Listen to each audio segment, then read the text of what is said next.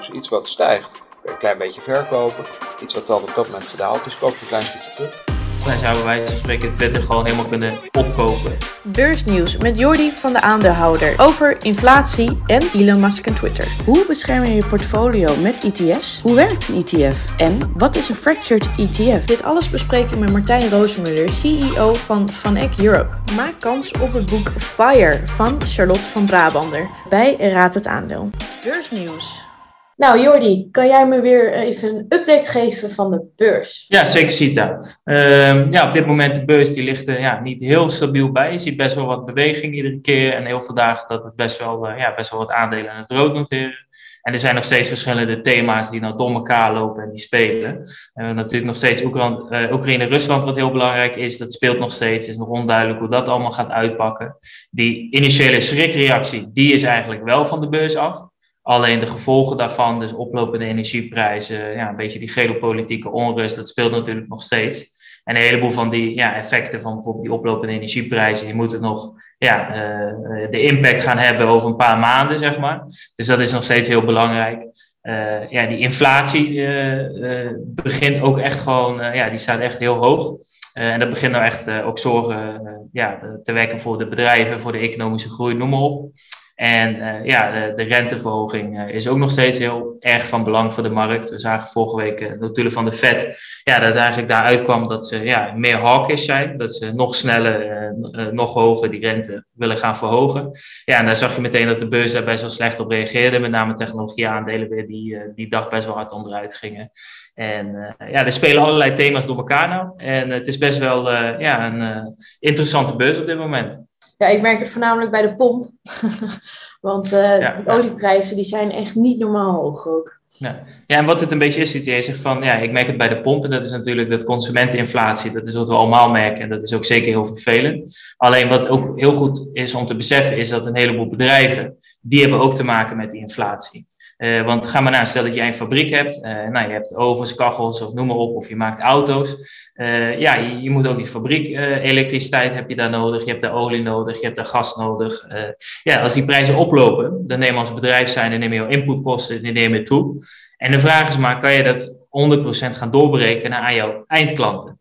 Uh, je hebt bijvoorbeeld ook een bedrijf in Nederland, uh, Aperam, uh, dat maakt roestvrij staal. En ja, dat maakt van allerlei andere metalen dan roestvrij staal. En bijvoorbeeld, zul je vast gezien hebben, een aantal weken geleden ging de prijs van nikkel, dat is een bestanddeel van het roestvrij staal, ging keihard omhoog.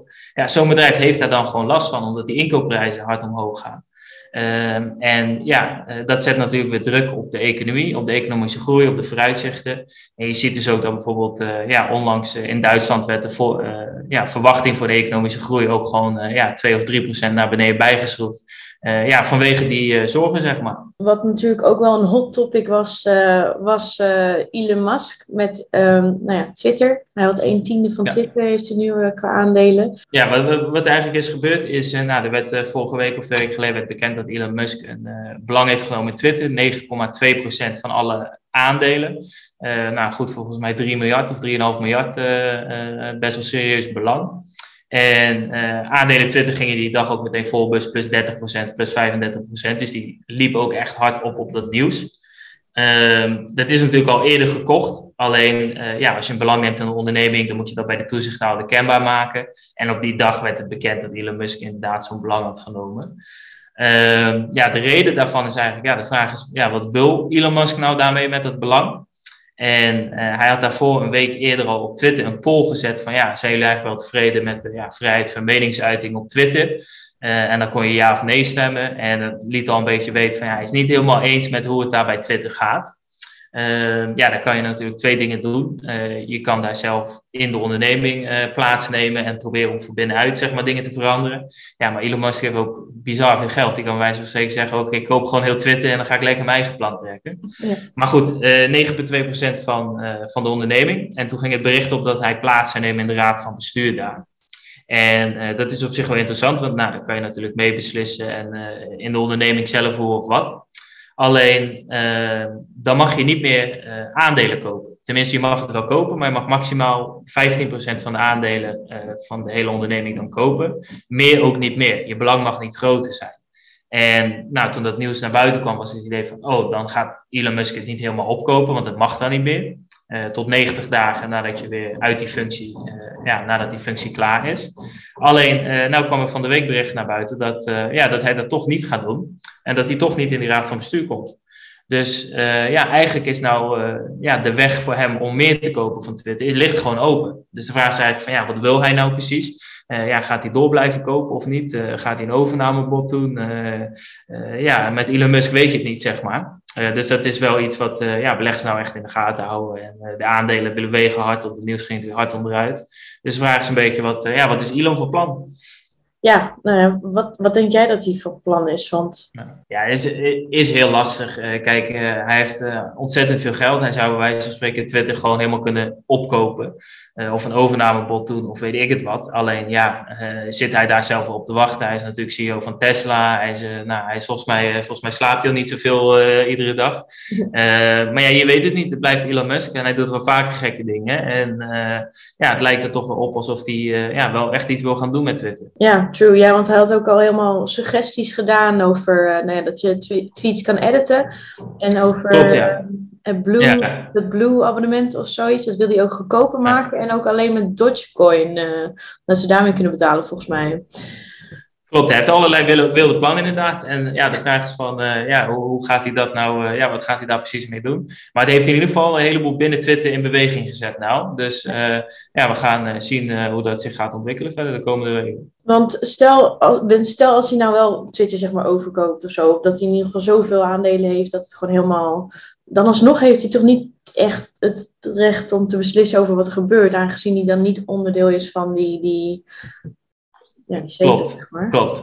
Nee, wat het is, uh, uh, ook al ben je, uh, kijk, je hebt aandeelhouders en je hebt het bestuur van een onderneming. Mhm. En aandeelhouders gaan in principe niet over de gehele gang van zaken binnen de onderneming, dat doet het bestuur. Alleen de aandeelhouders kunnen wel bepalen ja, wie komt er in het bestuur. Ze kunnen bestuurders ontslaan, ze kunnen uh, noem maar op. Uh, dus de strategie van de onderneming, zeg maar, dat is uh, in ieder geval Nederland, zou in Amerika soortgelijk zijn, is het echt het bestuur. Ehm, en de aandeelhouders, ja, die kunnen wel enige invloed uit, ja, uitoefenen op die strategie, maar in principe is, zijn die twee wel gescheiden. Ehm, dus ja, aan de ene kant zou het als bestuurder kunnen, maar ook als aandeelhouder kan je natuurlijk best wel wat druk uitoefenen op uh, ja, de plannen binnen de onderneming. Dus uh, ja, we gaan zien wat hij gaat, uh, ja, wat hij van plan is. Ik ben benieuwd. Nou ja, in ieder geval weer heel erg bedankt voor deze beursupdate. Yes, ja, dankjewel Sita en ja, tot de volgende keer. Fondsen en ETF's. Inflatie. Ja, inflatie is voor veel mensen toch een beetje een uh, ja, onverwachte ontwikkeling. Hè. De centrale banken hebben heel lang volgehouden van nou, dit is tijdelijk en het gaat vrij snel weer voorbij. Inmiddels houdt hij vrij lang aan en is hij ook best wel stevig. Dus ja, als belegger kom je dan een beetje voor de uitdaging te staan. Hoe zorg ik ervoor dat mijn vermogen eigenlijk gelijke tred houdt met die inflatie? dus hoe zorg ik ervoor dat ik niet uh, ja, eigenlijk uh, achteruit ga? Nou, een manier om dat te doen is te beleggen in zogenaamde hard assets. dus dan kun je denken aan, aan eh, vastgoed, harde stenen, maar bijvoorbeeld ook goud of, of, of, andere grondstoffen. Omdat je ziet dat die vaak uh, ja, die inflatie volgen. En uh, nou, er zijn een aantal ETF's die daarop inspelen. Wij hebben bijvoorbeeld een real estate ETF, die, die belegt wereldwijd in vastgoed. Nou, je ziet ook dat die het de afgelopen periode goed gedaan heeft. We hebben twee gold miner ETF's, een eh, global mining ETF's. Dus we hebben een aantal manieren om uh, nou ja, op die uh, inflatie in te spelen. Grote vraag is natuurlijk altijd alleen, hè, moet je dat dan nu nog doen? Hè, of had je dat eigenlijk zes maanden geleden moeten doen? Ja, inderdaad. En, en heb je daar antwoord op?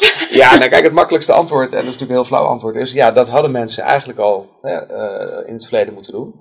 Um, en dit is ook precies waarom ik altijd zo hamer op spreiding. Hè, op het moment dat jij namelijk wil inspelen op iets wat al aan het gebeuren is, ben je eigenlijk te laat. Hè, maar op het moment dat jouw portefeuille al zo breed was, hè, dat je op al dit soort dingen voorbereid was, nou ja, dan zul je dus nu zien dat met name die ETF's, hè, die dus inderdaad uh, inflatiebestendig zijn, hè, die doen het nu goed. Nou, dan kan je dan, als die het goed doen, kan je op een gegeven moment zelf zeggen van nou, dan ga ik daar een klein stukje van verkopen. Om uh, dat dan uh, te beleggen in misschien één of twee ETF's die het nu niet zo goed doen. Omdat hè, over al die verschillende componenten in je portefeuille heen, zullen er altijd componenten zijn die het goed doen en componenten die het wat minder goed doen.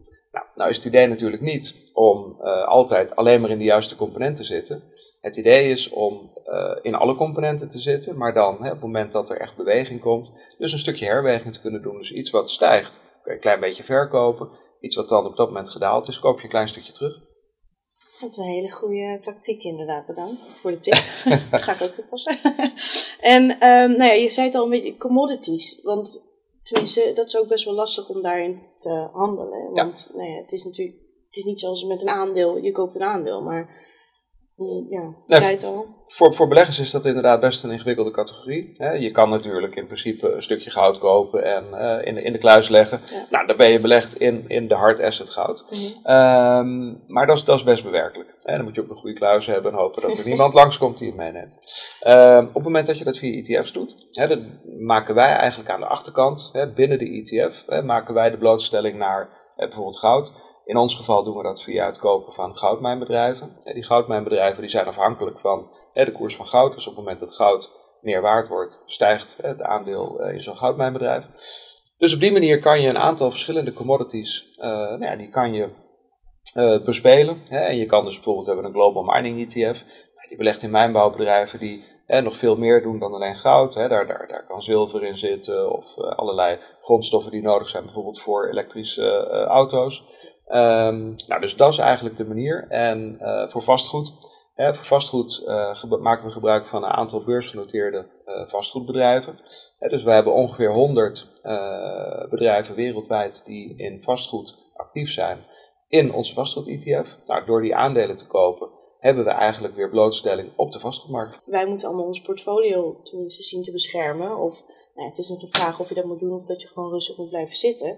Maar hoe zit het dan met de ETF's? Want daar binnen gebeurt natuurlijk ook van alles, lijkt mij. De backend zeg maar, van een ETF. Hoe zit dat? Nou, die ETF die is dus eigenlijk... Uh, ja, je moet het je voorstellen als hè, een... Nou, het is sowieso een fonds. Hè, een fonds is een heel breed begrip, hè, daar valt van alles onder. Uh, Zo'n fonds heeft een effectenrekening. Ja, eigenlijk net als jij als belegger een effectenrekening kan hebben, heeft dat fonds het ook. En op de effectenrekening van het fonds hè, staan eigenlijk alle bezittingen van het fonds. Nou, dat kunnen dus de mijnbouwbedrijven zijn die ik net noemde, of, of, of de vastgoedbedrijven. Nou, als je dan weer naar de volgende eh, laag kijkt eigenlijk, zo'n mijnbouwbedrijf heeft dan dus bijvoorbeeld een voorraad goud of, of ander metaal. Een vastgoedbedrijf heeft uh, een flink aantal uh, panden, hè, dat kunnen huizen zijn, maar ook kantoren of opslagcentra of nou, noem maar op. Ook hier weer zoveel mogelijk spreiding. Nou, dus op het moment dat die onderliggende assets in waarde gaan stijgen, hè, dan is dat dus goed voor die bedrijven. Die gaan de waarde stijgen. Nou, vervolgens is dat dus goed voor de ETF, omdat dus de bezittingen die de, die de ETF op de effectenrekening heeft ook in waarde gaan stijgen. Nou, wij hebben een uh, partij die dan de beleggingsadministratie doet voor de ETF. Hè, die berekenen eigenlijk iedere uh, nou ja, nacht, hè, dat gebeurt vaak, na beurs tot volgende ochtend. En berekenen zij op basis van, uh, van de beurskoersen van al die onderliggende aandelen de nieuwe waarde van de ETF. En, en nou ja, zo vertaalt zich dus eigenlijk de waardestijging van die onderliggende assets door naar de waardestijging van de ETF. Oké, nou ja, klinkt in principe best wel logisch en simpel. Ja, toch? Uiteindelijk is de ETF ook helemaal niet zo'n heel ingewikkeld instrument. Ik zeg wel eens, eigenlijk de enige uh, toegevoegde waarde die een ETF biedt, is dat het een kleine belegger in staat stelt met een relatief klein bedrag toch over heel veel verschillende uh, beleggingen te spreiden. En uh, al die kleine beleggers samen, die profiteren dus van het feit dat ze samen wel heel groot zijn en dus kostenvoordelen genereren. Ik las dus vandaag ook iets over een fractured ETF. Nou, ik wist wel al dat je aandelen gewoon, um, tenminste sommige aandelen in stukjes kan kopen, dat je niet meteen het gehele aandeel hoeft te kopen. Maar had dus nog nooit gehoord van een fractured ETF. Kan je dat uitleggen? Ja, nou kijk, het, uh, het mooie van ETF's, wat ik net zei, is dat je al best wel veel spreiding hebt hè, door één ETF te kopen. Mm. Maar goed, ETF's die stijgen ook in waarde. En uh, nou ja, sommige van onze ETF's hè, die gaan zeg maar richting 100 euro. Nou, wat nou als jij 50 euro per maand wil beleggen, maar de ETF kost 100 euro? Ja, dat is lastig. Hè? Dan kan je eigenlijk pas eens in de twee maanden gaan beleggen. Nou, dan zijn er dus nu ontwikkelingen gaande, uh, onder andere ABN AMRO Clearingbank is daarbij betrokken, waarbij ze het mogelijk maken om die ETF eigenlijk ja, in fracties, in stukjes uh, op te knippen. Dus op het moment dat een belegger met uh, 50 euro per maand wil beleggen in een ETF die 100 euro waard is, eh, dan kan dit systeem ervoor zorgen dat je dus een halve ETF koopt met je 50 euro. En het mooie daarvan is, is dat dus ongeacht met welk bedrag je per maand wil beleggen.